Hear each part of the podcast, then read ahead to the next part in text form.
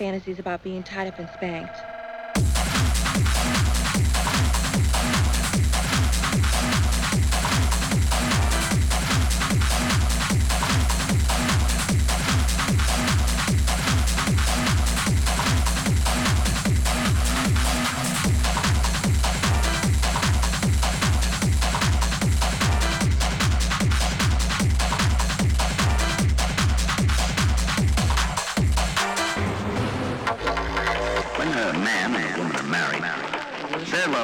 Want to embrace each other closely.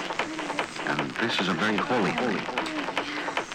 For God so made a man and a woman, part of the man's body, which we call the penis, can actually pass within his wife's body through the vagina. Oh, but oh, darling, that's a great deal more than a physical union. When it is properly completed in marriage, both the husband and wife experience a spiritual joy that, well, it's beyond words to describe.